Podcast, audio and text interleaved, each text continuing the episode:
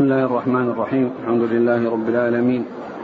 والصلاة والسلام على عبد الله ورسوله نبينا محمد وعلى آله وصحبه أجمعين. أما بعد فيقول الإمام الحافظ أبو عيسى الترمذي رحمه الله تعالى يقول في كتابه شمائل النبي صلى الله عليه وسلم قال باب خاتم رسول الله صلى الله عليه وسلم.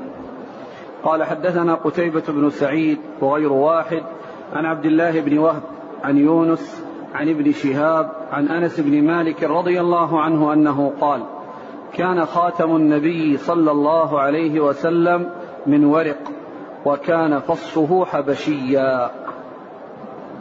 الحمد لله رب العالمين وأشهد أن لا إله إلا الله وحده لا شريك له وأشهد أن محمدا عبده ورسوله صلى الله وسلم عليه وعلى آله وأصحابه أجمعين.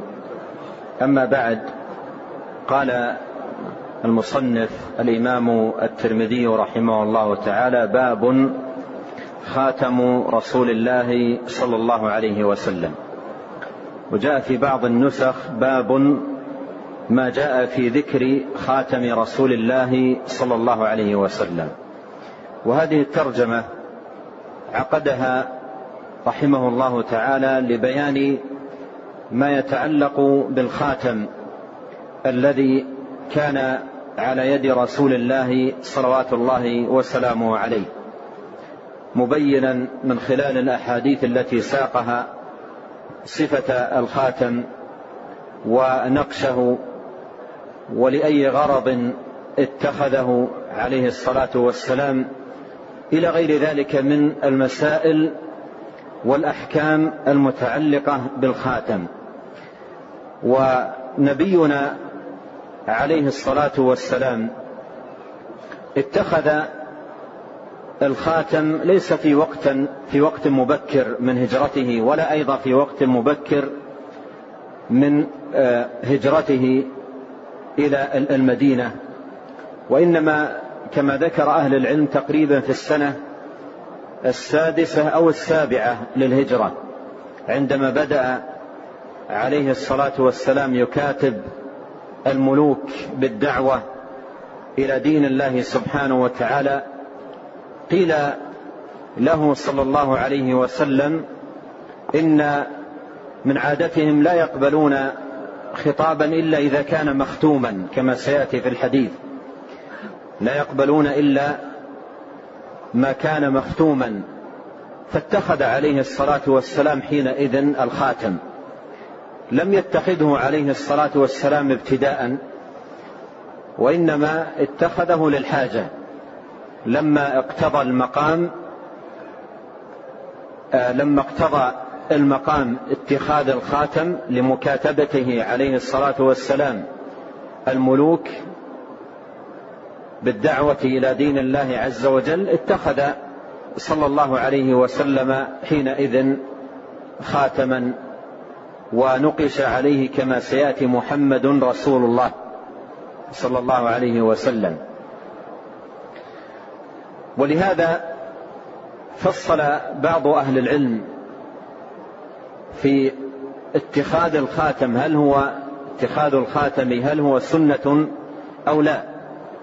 بأنه إذا كان لحاجة إذا كان لحاجة لكونه مثلا قاضيا أو مسؤولا يحتاج إلى الختم ويحتاج لاستعماله فهو في حقه سنة لأنه صح فيه الحاجة التي لأجلها النبي عليه الصلاة والسلام اتخذ لأجلها الخاتم. وأما إذا كان عن غير حاجة فإنه يكون مباحا. فإنه يكون مباحا. والنبي عليه الصلاة والسلام في بدء الأمر سيأتي معنا الحديث في هذا اتخذ خاتما من ذهب. واتخذ الناس مثله خاتما من ذهب ثم إنه طرحه. عليه الصلاة والسلام فطرحوه. ثم بعد ذلك اتخذ صلى الله عليه وسلم خاتما من ورق وبقي معه عليه الصلاة والسلام إلى أن توفي ثم كان مع أبي بكر رضي الله عنه يختم به ثم مع عمر رضي الله عنه ثم مع عثمان إلى أن وقع منه في بئر أريس كما سيأتي وفقد الخاتم وبحثوا عنه في البئر ونزحوا الماء واجتهدوا في البحث لم يجدوه في خلافة عثمان رضي الله عنه. وسيأتي الحديث بذلك في آخر هذه الترجمة. بدأ رحمه الله تعالى الترجمة بحديث أنس بن مالك رضي الله عنه قال كان خاتم النبي صلى الله عليه وسلم من ورق. ورق بكسر الراء هو الفضة. هو الفضة. فاتخذ عليه الصلاة والسلام خاتما من ورق أي خاتما من فضة. والفضة رخص فيها للرجل في مثل الخاتم وهو جزء يسير يكون في اليد. وسيأتي الكلام على السنية في موضعه من اليد اليمنى أو اليسرى وفي, وفي أي أصبع يكون في الترجمة الآتية عند المصنف رحمه الله تعالى. قال كان خاتم النبي صلى الله عليه وسلم من ورق أي من فضة وكان فصه حبشيا. وكان فصه حبشيا. هذا الحديث يفيد أن الخاتم نفسه كان من ورق كان من فضة والنقش آه، والفص الذي ينقش عليه الفص والذي ينقش عليه الموضع الذي ينقش عليه من الخاتم كان حبشيا كان حبشيا. يحتمل حبشيا أنه حجر من الحبشة أو مثلا نوع من العقيق من الحبشة أو نحو ذلك. يحتمل هذا. ويحتمل أمر آخر وهو أنه حبشي مثلا في صفته وصياغته وطريقة نقشه. فهذان احتمالان لأنه سيأتي معنا عند المصنف رحمه الله تعالى حديث عن أنس قال كان خاتم رسول الله صلى الله عليه وسلم من فضة فصه منه فصه منه أي من فضة. ولهذا من أهل العلم من حاول الجمع بين الحديثين بأن المراد بكونه حبشيا لا أن لا أن فصه ليس من فضة وإنما هو من فضة لكنه حبشي في صفته للجمع بينه وبين الحديث الآخر الذي فيه فصه منه أي من فضة. ومن أهل العلم من قال هما خاتمان هما خاتمان. اتخذهما عليه الصلاة والسلام خاتما فصه منه أي من فضة وخاتما فصه حبشي فصه حبشي أي من حجر من الحبشة أو نوع من العقيق أو نحو ذلك. نعم. قال حدثنا قتيبة قال حدثنا أبو عوانة عن أبي بشر عن نافع عن ابن عمر رضي الله عنهما أن النبي صلى الله عليه وسلم اتخذ خاتما من فضة فكان يختم به ولا يلبسه. قال أبو عيسى أبو بشر اسمه جعفر بن أبي وحشية. ثم أورد رحمه الله تعالى هذا الحديث عن ابن عمر رضي الله عنهما. أن النبي صلى الله عليه وسلم اتخذ خاتما من فضة. اتخذ خاتما من فضة فكان يختم به ولا يلبسه. فكان يختم به ولا يلبسه. اتخذ خاتما من فضة. أي صنع صلى الله عليه وسلم له خاتم من فضة وكان يستعمله في الختم. يختم على كتاباته ومراسلاته به صلوات الله وسلامه عليه لكن كان لا يلبسه كان لا يلبسه. وهذا مخالف لما سيأتي في آخر الترجمة عن ابن عمر من حديث ابن عمر نفسه رضي الله عنه. قال فكان اتخذ رسول الله صلى الله عليه وسلم خاتما من ورق فكان في يده فكان في يده. ومخالف للأحاديث أيضا العديدة التي فيها أن النبي عليه الصلاة والسلام لبس الخاتم. وبعض أهل العلم ذهب إلى التوفيق بين هذا الحديث و وبين الأحاديث الأخرى في الباب ومنهم من أعله بالشذوذ منهم من أعله بالشذوذ لما فيه من لما فيه من المخالفة في قوله ولا يلبسه. وقوله هنا ولا يلبسه قيل لعل هذا قيل لعل هذا الخاتم لم يكن كله من فضة لم يكن كله من فضة وإنما معه حديد أو نحو ذلك.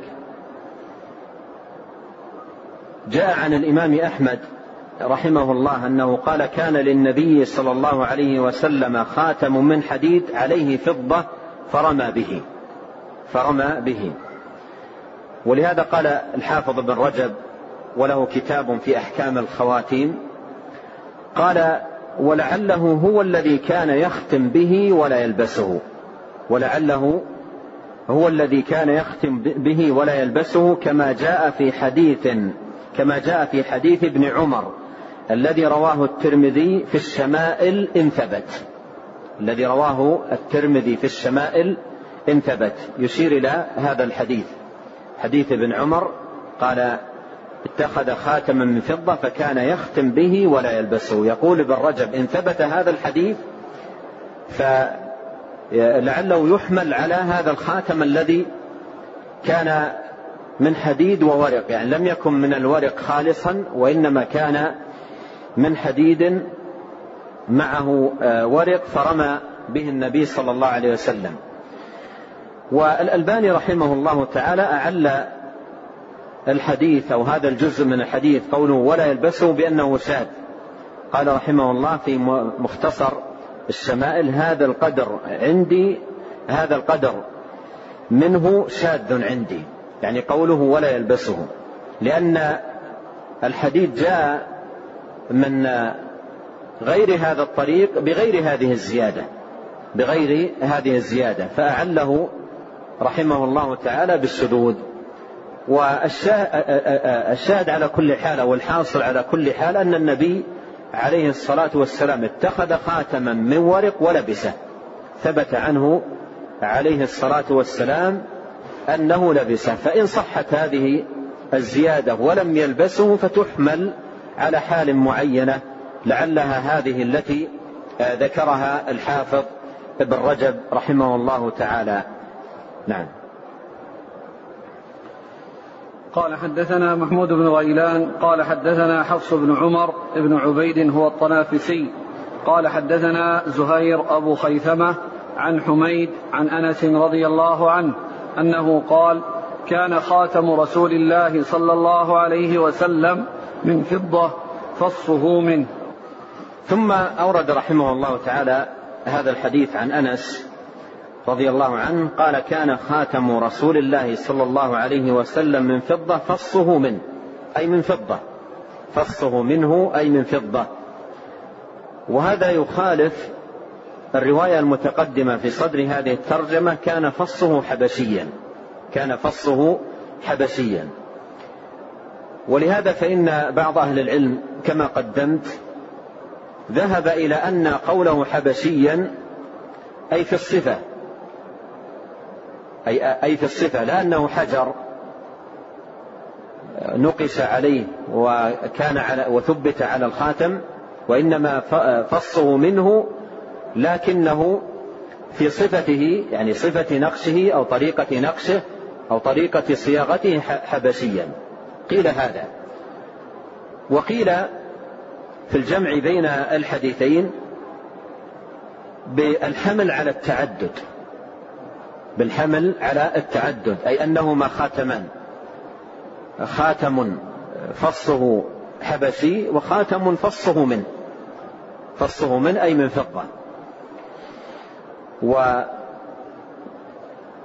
قال البيهقي رحمه الله وله كتاب في الخاتم لما أورد الحديث قال فيه دلالة على أنه كان له خاتمان. أحدهما فصه حبشي والآخر فصه منه. أحدهما فصه حبشي والآخر فصه منه. نعم. قال حدثنا إسحاق بن منصور قال حدثنا معاذ بن هشام قال حدثني أبي عن قتادة عن أنس رضي الله عنه أنه قال لما أراد رسول الله صلى الله عليه وسلم أن يكتب إلى العجم قيل له إن العجم لا يقبلون إلا كتابا عليه خاتم فاصطنع خاتما فكأني أنظر إلى بياضه في كفه. ثم أورد رحمه الله تعالى هذا الحديث عن أنس بن مالك رضي الله عنه وفيه وفيه بيان سبب اتخاذ النبي عليه الصلاة والسلام للخاتم فهو عليه الصلاة والسلام لم يتخذ الخاتم ابتداء وإنما اتخذه كما جاء في هذا الحديث لما قيل له إن العجم أي ملوكهم وزعماءهم لا يقبلون خطابا إلا بخاتم. لا يقبلون خطابا إلا بخاتم إلا ويكون عليه ختم ممن أرسله. إلا ويكون عليه ختم ممن أرسله. والختم هو الطابع ويقال له المهر أيضا. فيقول أنس رضي الله عنه لما أراد رسول الله صلى الله عليه وسلم أن يكتب إلى العجم وهذا كان منه عليه الصلاة والسلام في السنة السادسة أو السابعة من الهجرة. لما أراد عليه الصلاة والسلام أن يكتب للعجم قيل له إن العجم لا يقبلون إلا كتابا عليه خاتم. لا يقبلون إلا كتابا عليه خاتم. العجم يراد به غير العرب والأعجمي غير العربي. لسان الذي يلحدون إليه أعجمي وهذا لسان عربي مبين. فالأعجمي غير العربي. فقيل له إن العجم لا يقبلون إلا كتابا عليه خاتم. إلا كتابا عليه خاتم. فحينئذ اصطنع عليه الصلاة والسلام الخاتم واتخذه. قال فاصطنع خاتما فك فكأني أنظر إلى بياضه في كفه. فكأني أنظر إلى بياضه في كفه وهذا فيه أنه عليه الصلاة والسلام لبس الخاتم وكان في كفه عليه الصلاة والسلام. خلاف الرواية التي تقدمت اتخذه وكان يختم به ولا يلبسه. فالصحيح أنه عليه الصلاة والسلام لبس الخاتم وكان في يده وإذا احتاجه للختم نزعه من يده وختم به صلوات الله وسلامه عليه ثم أعاده في يده ثم أعاده صلى الله عليه وسلم في يده. الشاهد أن النبي عليه الصلاة والسلام في اتخاذه للخاتم لم يتخذه ابتداء وإنما اتخذه لحاجة وإنما اتخذه لحاجة. ولهذا ذهب بعض أهل العلم أن الخاتم إذا كان لمثل هذه الحاجة يكون سنة. وإذا كان عن, عن غير حاجة فإنه مباح. فإنه مباح نعم.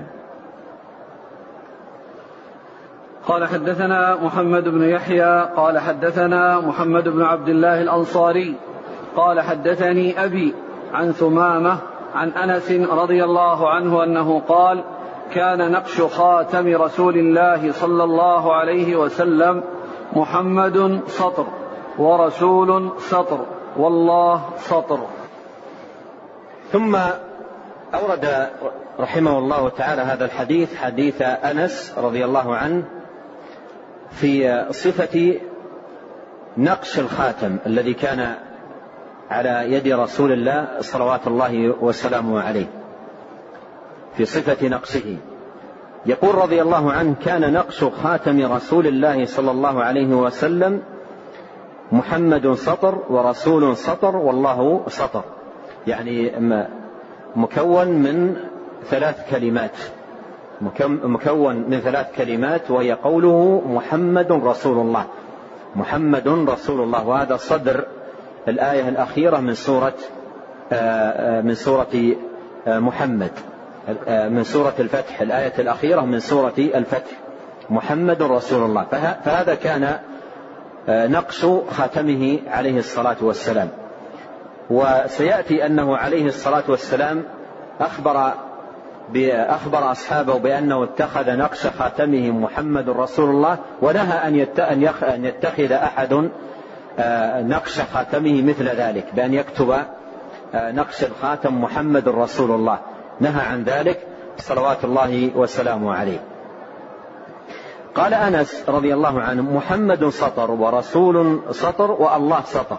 يعني أن هذه الكلمات الثلاث لم تكتب في سطر واحد. لم تكتب في في سطر واحد. ولعل ذلك والله تعالى أعلم لكون الخاتم لا يحتمل لا, لا يحتمل أن تكتب في سطر واحد. ولكن يحتمل أن تفرق كل كلمة في سطر ولهذا كتبت محمد سطر ورسول سطر والله سطر. وظاهر هذا الحديث أنها كتبت على هذه الصفة يعني السطر الأول محمد الذي هو الأعلى والسطر الثاني رسول والسطر الثالث الله. وهذا جاء مصرحا به في في بعض الروايات.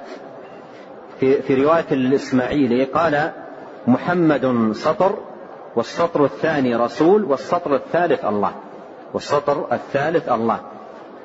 فمحمد رسول الله كتبت بهذه الصفة. فهذه صفة النقش.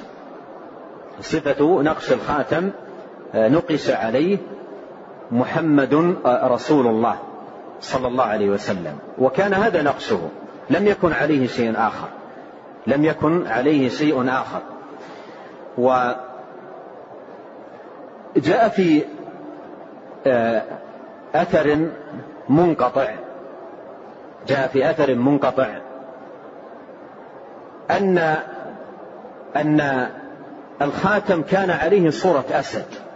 أن الخاتم كان عليه صورة أسد.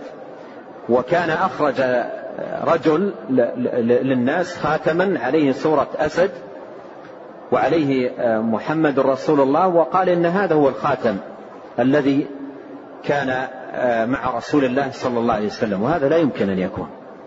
هذا لا يمكن أن يكون ولا يمكن أن ينقش خاتما لرسول الله صلى الله عليه وسلم لصورة لذوات الأرواح لصورة لذوات الأرواح. ولما رأوه الناس وهنا انتبهوا يا أخوان لما رأوا الناس وقيل لهم هذا خاتم خاتم رسول الله صلى الله عليه وسلم أخذوا يغسلونه بالماء ويشربون ويغتسلون به ويشربون ويغتسلون به. وهذا يدل يدل على أن بعض الناس في هذا الباب سريع الاندفاع قليل التثبت والروية. وتدفعه حاجته أو حبه أو شفقته. إذا قيل له هذا خاتم رسول الله صلى الله عليه وسلم يبادر للتصديق يبادر للتصديق. مع أن هذا الأمر المسارعة في تصديقه و, و, و الاعتقاد بأنه فعلا خاتم رسول الله صلى الله عليه وسلم بدون بينات وبدون إثباتات محل نظر. بل لا يجوز. لا يجوز للمسلم ما أن يقال له هذا خاتم رسول الله صلى الله عليه وسلم إلا ويسارع في التصديق بذلك.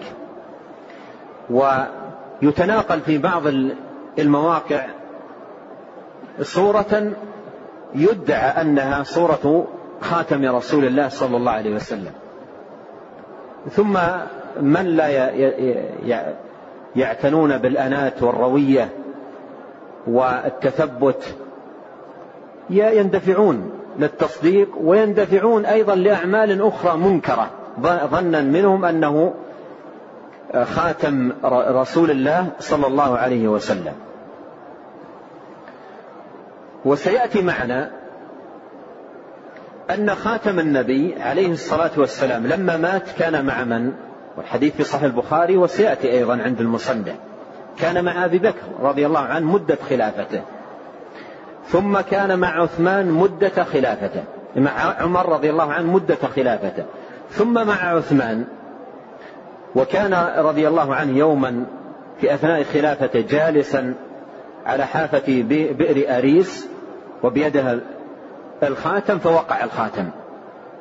واختلفوا على البئر ثلاثة أيام وينزحون الماء يبحثون عنه ما وجدوه ما وجدوا الخاتم. فالخاتم فقد في ذاك الوقت فقد في ذاك الوقت. ولهذا نجد في كتب التاريخ ونجد الأئمة وأهل العلم مثل العراقي. العراقي يقول أن خاتم النبي عليه الصلاة والسلام لا يدرى عن صفته هل هو مدور أو مربع أو مثلث. يقول لا يدرى. وأيضا من سبقه يذكرون ذلك أنه لا يدرى. ولو كان الخادم ليس مفقودا ومعلوما وجوده لما وجد مثل هذا الخلاف. لما وجد مثل هذا الخلاف. ولكان بالمشاهدة تعلم صفته. لكان بالمشاهدة تعلم صفته. فالشاهد من هذا الكلام أن المسلم ينبغي عليه أن يتروى وألا يندفع. أن يتروى وألا يندفع. ولا, ولا تحمله عاطفته وحبه وشدة رغبته في في هذا الأمر. لا لا تدفعه إلى أن يصدق بشيء ليس هناك عليه بينات. ودلائل واضحات تثبت ذلك. ومثل هذه الأمور لا يصلح فيها المجازفة والمسارعة والإندفاع. لا بد فيها من التروي والتثبت. ولهذا هنا في هذه الرواية والرواية التي عند الإسماعيلي تفيد أن الخاتم نقشه محمد رسول الله محمد السطر الأول والسطر الثاني آه، رسول والسطر الثالث الله. والخاتم الذي له صورة ويتداول بين الناس عكس ذلك. يعني الله رسول محمد. هكذا كتب. الله رسول محمد. خلاف الذي يعني تشير إليه هذه الروايات ويستفاد منها أنه كتب محمد رسول الله على هذه الصفة.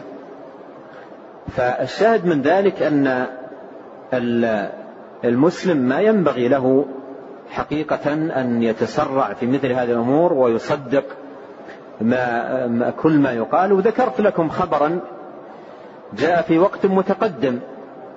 أخرج رجل خاتم مكتوب عليه محمد رسول الله وعليه صورة أسد. يعني صورة الأسد كانت كافية أن تدل الناس على أنه ليس للرسول عليه الصلاة والسلام. ومع ذلك أخذوه منه وغسلوه بالماء وشربوا من الماء الناس مساكين يعني آه، يندفعون بسرعة ويصدقون بسرعة وليس فيهم آه، الأنات إلا من رحم الله سبحانه وتعالى. نعم. قال حدثنا نصر بن علي الجهضمي أبو عمرو. قال حدثنا نوح بن قيس عن خالد بن قيس عن قتادة عن أنس رضي الله عنه أن النبي صلى الله عليه وسلم كتب إلى كسرى وقيصر والنجاشي فقيل له إنهم لا يقبلون كتابا إلا بخاتم. فصاغ رسول الله صلى الله عليه وسلم خاتما حلقته فضة ونقش فيه محمد رسول الله. ثم أورد رحمه الله تعالى هذا الحديث حديث أنس قال أن النبي صلى الله عليه وسلم كتب إلى كسرى وقيصر والنجاشي. كتب إلى كسرى وقيصر والنجاشي. في الرواية السابقة قال لما أراد رسول الله صلى الله عليه وسلم أن يكتب وهنا قال كتب فيكون المراد بقوله كتب أي أراد أن يكتب كما يوضح ذلك الرواية السابقة. قال لما كتب أو أن النبي صلى الله عليه وسلم كتب إلى كسرى وقيصر والنجاشي فقيل له إنهم لا يقبلون كتابا إلا بخاتم. لا يقبلون كتابا إلا بخاتم. فصاغ رسول الله صلى الله عليه وسلم خاتما. صاغ أي أمر عليه الصلاة والسلام أن يصاغ له خاتما. حلقته فضة أي خاتما من فضة ونقش فيه محمد رسول الله. نقش فيه محمد رسول الله. أي هذه كانت هذه الكلمة كانت نقش خاتم رسول الله صلى الله عليه وسلم. وقد نهى كما سيأتي أن ينقش أو أن ينقش أحد مثل ما نقش هو صلوات الله وسلامه عليه على خاتمه. نعم. قال حدثنا إسحاق بن منصور قال حدثنا سعيد بن عامر والحجاج بن منهال عن همام عن ابن جريج عن الزهري عن أنس رضي الله عنه أن النبي صلى الله عليه وسلم كان إذا دخل الخلاء نزع خاتمه. ثم أورد رحمه الله تعالى هذا الحديث عن أنس رضي الله عنه أن النبي صلى الله عليه وسلم كان إذا دخل الخلاء نزع خاتمه. كان إذا دخل الخلاء نزع خاتمه. وهنا الحديث يفيد أنه عليه الصلاة والسلام إذا أراد دخول الخلاء لقضاء حاجته ينزع الخاتم بمعنى أنه لا يدخل به أو لا يكون في يده وقت قضائه صلوات الله وسلامه عليه للحاجة. وهذا الحديث أعله بعض أهل العلم منهم أبو داود صاحب السنن والنسائي رحمه الله ومن أهل العلم من صححه. نعم. أبو داود رحمه الله في السنن قال حديث منكر. نعم. قال حدثنا إسحاق بن منصور قال حدثنا عبد الله بن نمير قال حدثنا عبيد الله بن عمر عن نافع عن ابن عمر رضي الله عنه عنهما أنه قال اتخذ رسول الله صلى الله عليه وسلم خاتما من ورق فكان في يده ثم كان في يد أبي بكر رضي الله عنه ويد عمر رضي الله عنه ثم كان في يد عثمان رضي الله عنه حتى وقع في بئر أريس نقشه محمد رسول الله. ثم ختم الترجمة رحمه الله تعالى بهذا الحديث عن ابن عمر رضي الله عنهما. قال اتخذ رسول الله صلى الله عليه وسلم خاتما من ورق فكان في يده أي في يد النبي عليه الصلاة والسلام. ثم كان في يد أبي بكر يعني الخاتم نفسه خاتم النبي. صلى الله عليه وسلم. ثم كان في يد أبي بكر رضي الله عنه ويد عمر رضي الله عنه. ثم كان في يد عثمان. ثم كان في يد عثمان حتى وقع في بئر أريس. نقشه محمد رسول الله. بئر أريس. قيل إنها قريبة من جهة قباء أو مسجد قباء. عثمان رضي الله عنه كان معه الخاتم فأخرجه من يده وهو على جال البير وأخذ يحركه في يده فسقط منه سقط منه في البئر وسيأتي في الترجمة القادمة أن الخاتم سقط من معيقيب رضي الله عنه في بئر أريس. سقط من يد معيقيب آه، رضي الله عنه في بئر أريس. فيحتمل أن آه، أنه كان في يده فأراد أن يناوله إياه عثمان أو هو يناوله عثمان فسقط. فسقط في في البئر. الشاهد أن الخاتم سقط في بئر أريس. جاء في صحيح البخاري في ذكر هذا الحديث.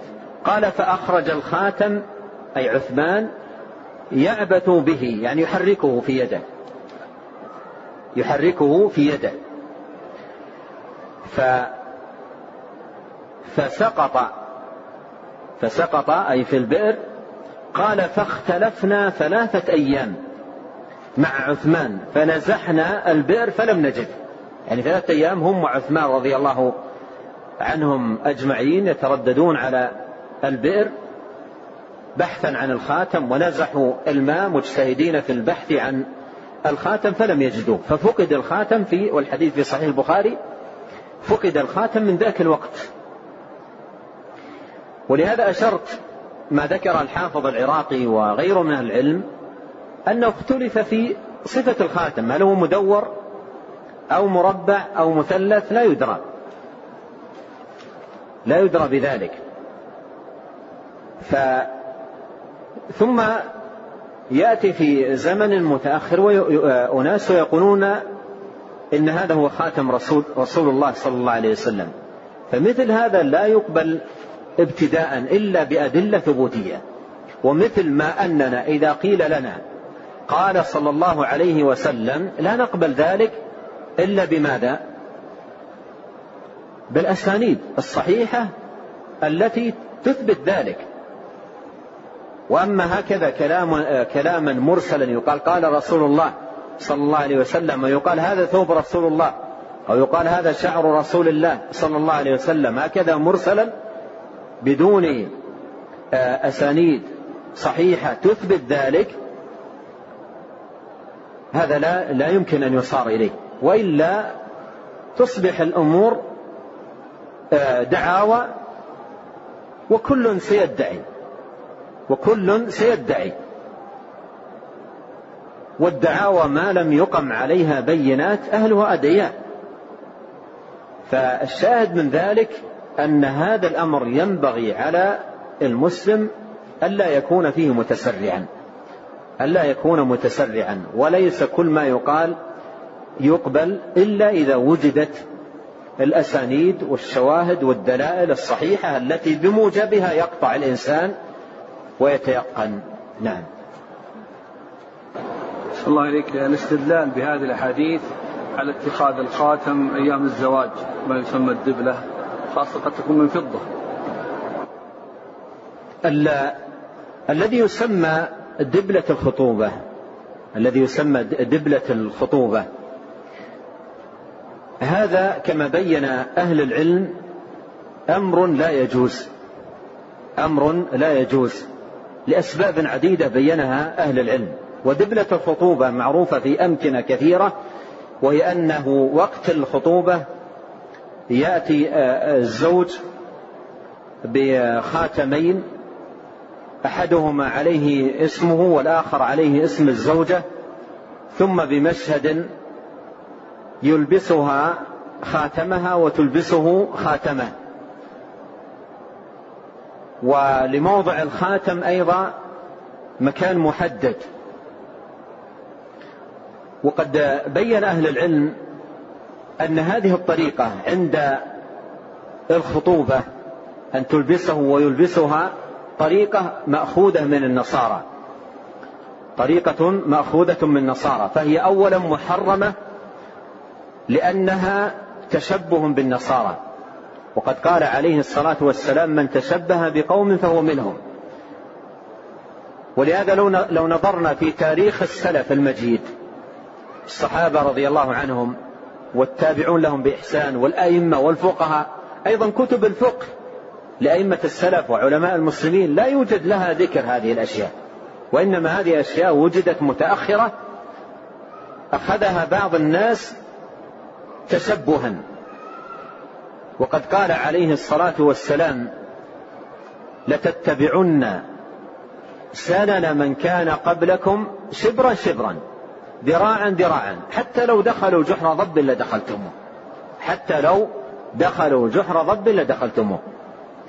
فما يسمى بدبلة الخطوبة؟ أولا هو في نشأته وبدء وجوده بين بعض المسلمين تشبه بالنصارى وتقليد لهم. وقد قال عليه الصلاة والسلام من تشبه بقوم فهو منهم. حذر من ذلك عليه الصلاة والسلام أشد التحذير. الشيء الثاني أن أصبح لدى كثير من هؤلاء الذين يتخذون هذه الدبلة للخطوبة ارتبط بها نوع اعتقاد. ارتبط, ارتبط بها نوع من الاعتقاد. وأصبح وجود الخاتم في اليد يعتبر ضرورة لأن إذا فسخ الخاتم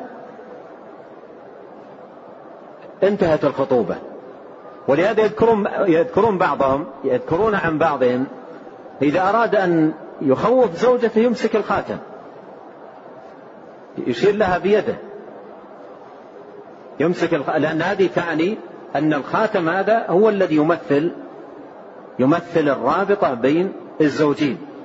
فارتبط به شيء من الاعتقاد. وأن انتزاع الخاتم من هذا من هذه اليد معنى ذلك انهدام انهدام بيت الزوجية. ولهذا بعضهم من شدة تعلقه بالخاتم الذي تم لبسه في وقت الخطوبة يؤذيه الخاتم. قد يسمن الرجل. أو تسمن المرأة ويؤذيه الخاتم ويضطر لإبقائه لأنه ارتبط به كنوع من الاعتقاد أن الخطوبة وأن هذا أن بيت الزوجية هذا قائم على هذه الدبلة. على هذه الدبلة التي كل منهما ألبسها الآخر. إلى غير ذلك من المحاذير المترتبة على ما يسمى بدبلة الخطوبة. ولهذا يجب على كل مسلم أن يحذر من مثل هذه التقاليد والعادات التي ما أنزل الله سبحانه وتعالى بها من سلطان.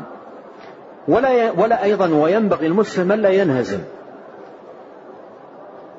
ليس إذا كان بعض قرابتي أو جماعتي نشأوا على أمر خاطئ وعلى مخالفة شرعية أجاريهم وأسايرهم بل أكون أنا الذي أوجه وأسعى في إصلاح الأمر بدل أن أشاركهم في المخالفة. قال رحمه الله تعالى باب ما جاء في أن النبي صلى الله عليه وسلم كان يتختم في يمينه. قال حدثنا محمد بن سهل بن عسكر البغدادي وعبد الله بن عبد الرحمن قال أخبرنا يحيى بن حسان قال حدثنا سليمان بن بلال عن شريك بن عبد الله بن أبي نمر عن إبراهيم بن عبد الله بن حنين عن أبيه عن علي بن أبي طالب رضي الله عنه أن النبي صلى الله عليه وعلى آله وسلم كان يلبس خاتمه في يمينه. ثم عقد رحمه الله تعالى هذه الترجمة وهي أيضا تتعلق بالخاتم قال باب ما جاء في أن النبي صلى الله عليه وسلم كان يتختم في يمينه. كان يتختم في يمينه. وعقد رحمه الله هذه الترجمة ليبين من خلالها أن السنة في الخاتم أن يكون في اليد اليمنى. وهذا الذي يظهر أن الترمذي رحمه الله تعالى يختاره في التختم. أن الخاتم يكون في اليد اليمنى. وساق روايات عديدة في في ذلك أن أن خاتم النبي صلى الله عليه وسلم في يمينه. وأعل الرواية التي كان التي جاء فيها أن خاتمه عليه الصلاة والسلام كان في في يساره. والإمام أبو داود لما عقد ترجمة نظيرة لهذه. قال الخاتم في اليمين واليسار. اتخاذ الخاتم في اليمين واليسار. الأمر في ذلك واسع. والذي يتأمل ما ورد في الباب يجد أن روايات جاءت أن خاتم النبي عليه الصلاة والسلام كان في يمينه وجاء أيضا في بعضها أنه كان في يساره. وقد جاء في صحيح مسلم رحمه الله تعالى من حديث أنس رضي الله عنه قال كان خاتم رسول الله صلى الله عليه وسلم في هذه وأشار إلى الخنصر من اليد اليسرى وأشار إلى الخنصر من اليد اليسرى. فالأمر في ذلك واسع يعني الأمر في ذلك واسع اتخاذه في اليمين أو اتخاذه في اليسار الأمر في ذلك واسع. وإذا قيل الأولى الأولى في اليمين لعموم الحديث كان يحب عليه الصلاة والسلام التيامن. لكن إن احتاج أن يضع في اليسار يعني أحيانا يكون في اليمين وربما يمل الإنسان منه في يمينه فيريد أن يضعه في, في يساره أو يعرق المكان الذي فيه آه، فيتعب مثلا منه فيضع في يساره. الأمر في ذلك واسع سواء كان في اليمين أو في اليسار ورد في كل ما يدل على عليه وحديث أنس الذي أشرت إليه في صحيح مسلم فيه أن خاتمه عليه الصلاة والسلام كان في الخنصر وهي هذه كان في الخنصر.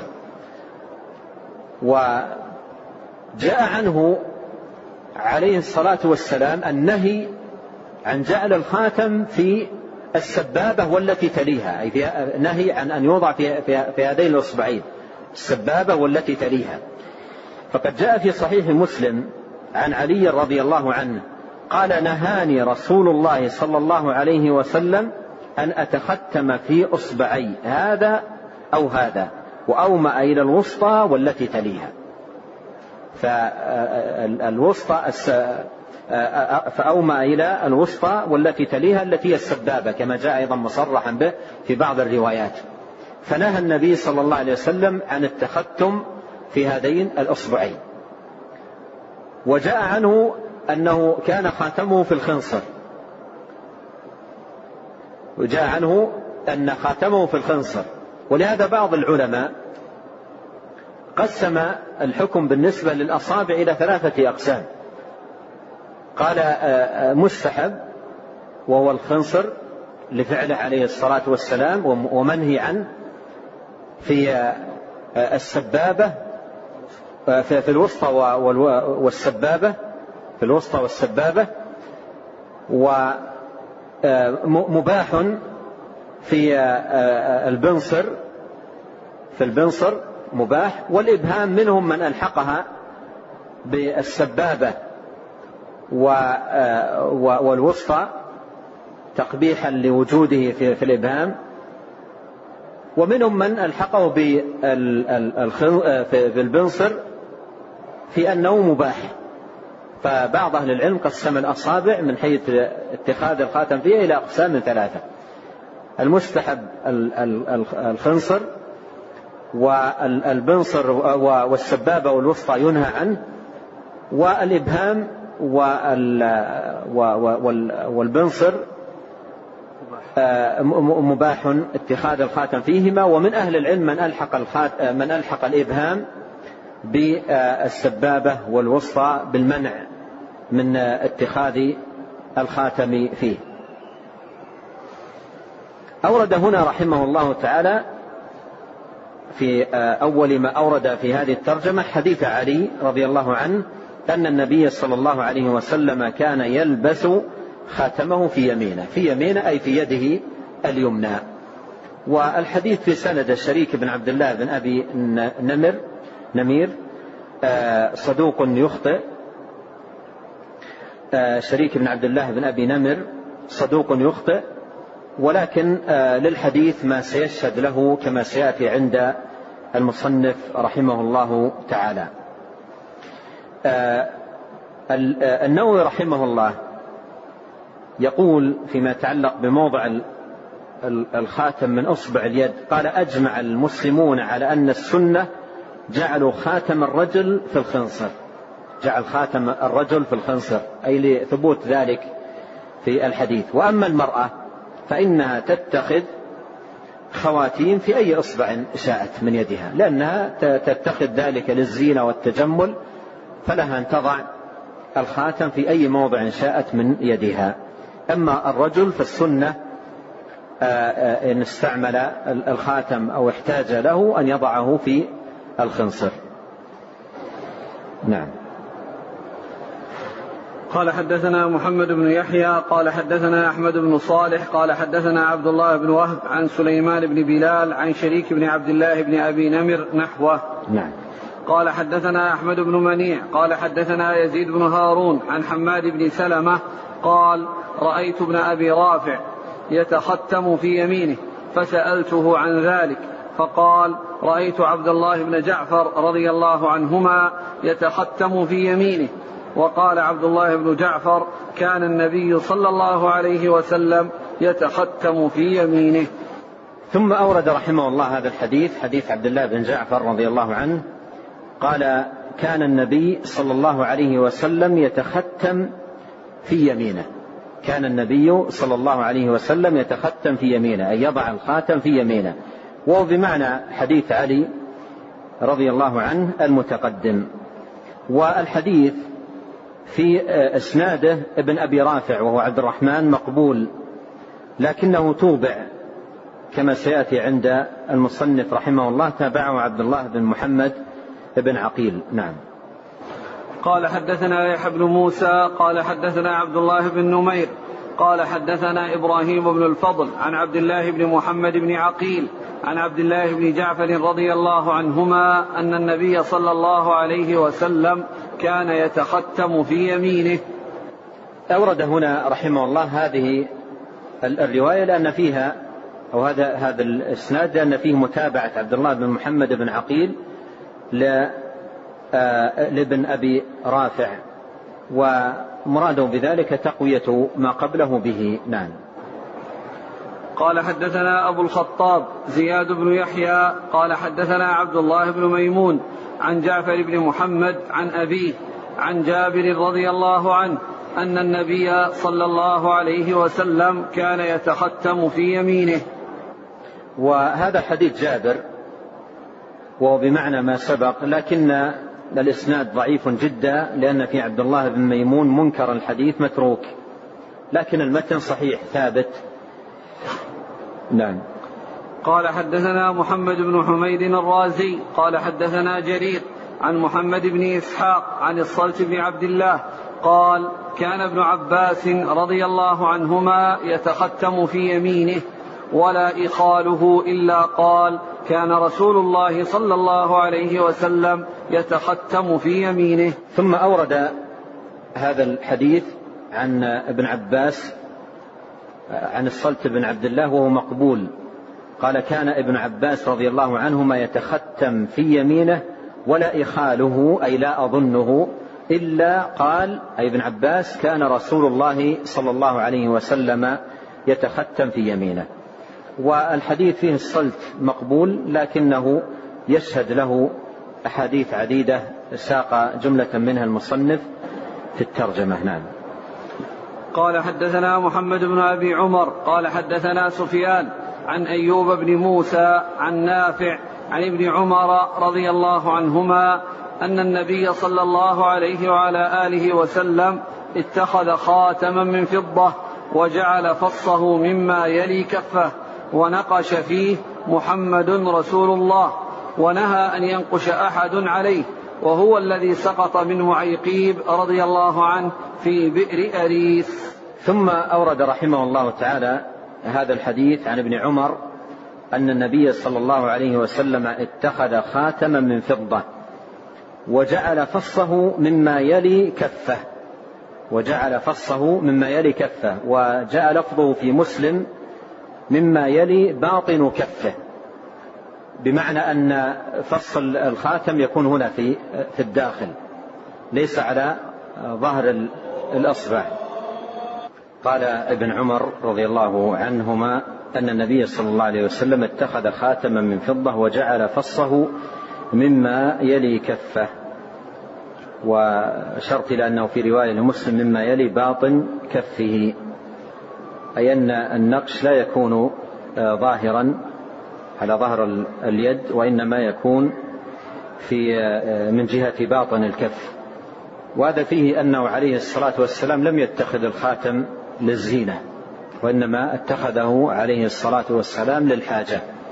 قال ونقش فيه محمد رسول الله صلى الله عليه وسلم ونهى أن ينقش أو أن ينقش أحد عليه يعني مثل ما نقش عليه الصلاة والسلام على خاتمه محمد رسول الله. وهذا فيه أن خاتم الإنسان ونقشه الذي يميز خاتمه يكون خاصا به. يكون خاصا به. وليس لإنسان أن يحاكي نقش غيره فينقش مثلا مثل اسمه أو مثل نقشه لأن هذا يحدث لبسا. يحدث لبسا وهذا أيضا يبين لنا خطورة والعياذ بالله التزوير في الختوم فهذا نوع من الغش يترتب عليه أحيانا جرائم في النواحي العلمية أو النواحي التجارية أو غيرها من المجالات. قد قال عليه الصلاة والسلام من غشنا فليس منا. فالخاتم الذي يكون لإنسان أو لجهة ما لا خاصا بها. فمحاكاته وتقليده هذا نوع من الغش ويدخل في باب التزوير سواء في باب الشهادات العلمية أو في باب التجارة أو توثيق العقود والصكوك أو نحو ذلك. قال ونهى أن ينقش أحد عليه. قال وهو الذي سقط من معيقيب رضي الله عنه في بئر أريس. تقدم أنه سقط من عثمان. من عثمان رضي الله عنه. وقيل في الجمع بين الحديثين وكل منهما ثابت آه، لعل آه، آه، عثمان مده له ليختم به أو لحاجة.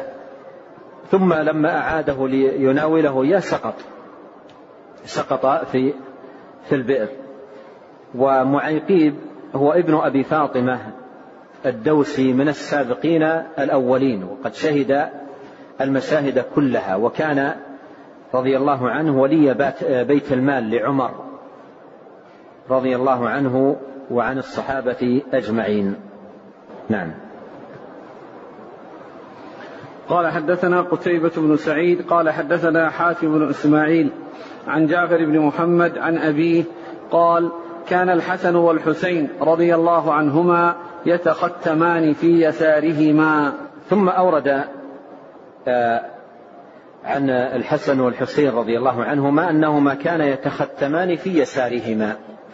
وعرفنا أن الأمر في ذلك واسع وبكل ثبتت السنة. يعني ثبت أن النبي عليه الصلاة والسلام تختم في يمينه وثبت أيضا أنه تختم في يساره. نعم. قال حدثنا عبد الله بن عبد الرحمن قال حدثنا محمد بن عيسى وهو ابن الطباع قال حدثنا عباد بن العوام عن سعيد بن أبي عروبة عن قتادة عن أنس رضي الله عنه أن النبي صلى الله عليه وسلم كان يتختم في يمينه. قال أبو عيسى وهذا حديث غريب لا نعرفه من حديث سعيد بن أبي عروبة عن قتادة عن أنس عن النبي صلى الله عليه وسلم نحو هذا إلا من هذا الوجه. وروى بعض أصحاب قتادة عن قتادة عن أنس بن مالك رضي الله عنه عن النبي صلى الله عليه وسلم أنه كان يتختم في يساره وهو حديث لا يصح أيضا. أورد رحمه الله تعالى هذا الحديث عن أنس وأعله آه، في الطريق الأولى التي فيها أن النبي صلى الله عليه وسلم كان يتختم في يمينه ثم أيضا الطريقة الأخرى التي كان فيها يتختم آه، صلى الله عليه وسلم في يساره وقال وهو حديث لا يصح أيضا. آه، وعلى كل تختم النبي عليه الصلاة والسلام باليمين ثبتت به الأحاديث وقد تقدم طرفا منها عند المصنف رحمه الله تعالى وتختمه في اليسار. ثبت من حديث أنس في صحيح مسلم وقد تقدم الإشارة إليه في أول الحديث عن هذه الترجمة. نعم. قال حدثنا محمد بن عبيد الله المحاربي قال حدثنا عبد العزيز بن أبي حازم عن موسى بن عقبة عن نافع عن ابن عمر رضي الله عنهما قال اتخذ رسول الله صلى الله عليه وسلم خاتما من ذهب فكان يلبسه في يمينه فاتخذ الناس خواتيم من ذهب فطرحه صلى الله عليه وسلم وقال لا ألبسه أبدا. فطرح الناس خواتيمهم. ثم ختم رحمه الله الترجمة بهذا الحديث عن ابن عمر رضي الله عنهما أن النبي صلى الله عليه وسلم اتخذ خاتما من ذهب وهذا في أول الأمر. في أول الأمر وهذا الأمر نسخ ولهذا طرحه عليه الصلاة والسلام. ف وطرحه أيضا الناس طرحوا خواتيمهم التي كانت من ذهب. قال اتخذ رسول الله صلى الله عليه وسلم خاتم من ذهب فكان يلبسه في يمينه. فاتخذ الناس خواتيم من ذهب فطرحه صلى الله عليه وسلم وقال لا ألبسه ابدا. لا ألبسه أبدا فطرح الناس خواتيمهم. وخاتم الذهب لا يحل للرجال حرام عليهم. ورخص في الخاتم من فضة. رخص في الخاتم من فضة كما تقدمت بذلك الأحاديث عن النبي صلى الله عليه وسلم. ولبسه عليه الصلاة والسلام من الخاتم من ذهب كان في أول الأمر ثم طرحه كما هو وجاء عنه أحاديث عديدة في نهي الرجال عن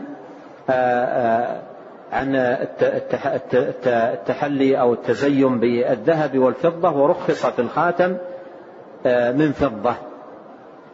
ولا يزال من الناس من يعصي ويلبس الخاتم من الذهب. وأيضا بعضهم يلبس السلسال من الذهب.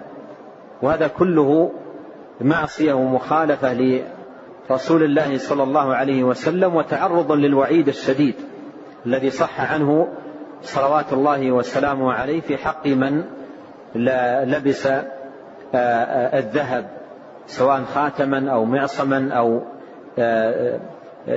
سلسالا أو غير ذلك. فهذا حرام على الرجال حل للإناث. وبهذا يكون المصنف رحمه الله تعالى ختم هذه الترجمة المتعلقة بخاتم النبي صلى الله عليه وسلم ثم المتعلقة بموضع الخاتم وأنه كان يتختم بيمينه. صلوات الله وسلامه عليه. وساق من الروايات ما يتعلق بهذا الأمر. والله تعالى أعلم. وصلى الله وسلم على عبده ورسوله نبينا محمد وآله وصحبه أجمعين. جزاكم الله خيرا وبارك الله فيكم. ألهمكم الله الصواب ووفقكم للحق. ونفعنا الله ما سمعنا وغفر الله لنا ولكم وللمسلمين أجمعين. سبحانك اللهم وبحمدك أشهد أن لا إله إلا أنت أستغفرك وأتوب إليك.